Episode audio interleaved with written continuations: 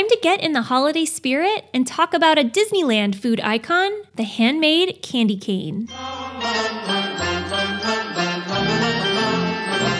Disneyland candy canes have been a holiday staple since 1968 when the annual tradition was introduced. It takes three skilled cast members to make each batch. The base starts with corn syrup, sugar, and water, cooked in a large copper pot to a precise 313 degrees. The mixture is then poured onto a metal counter to be slightly cooled and worked.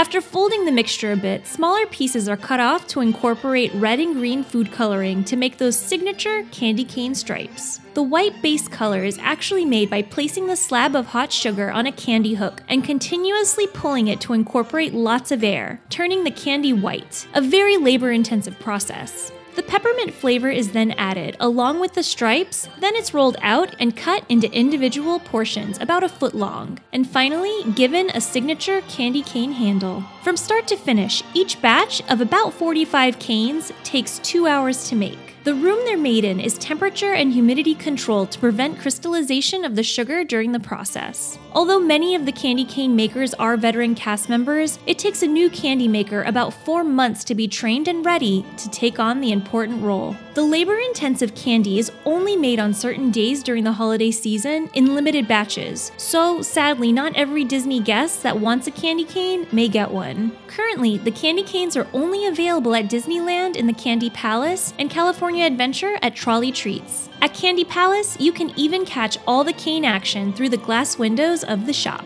The simple ingredients combined with the incredible skills of the candy making cast members make the candy canes a very special Disney treat.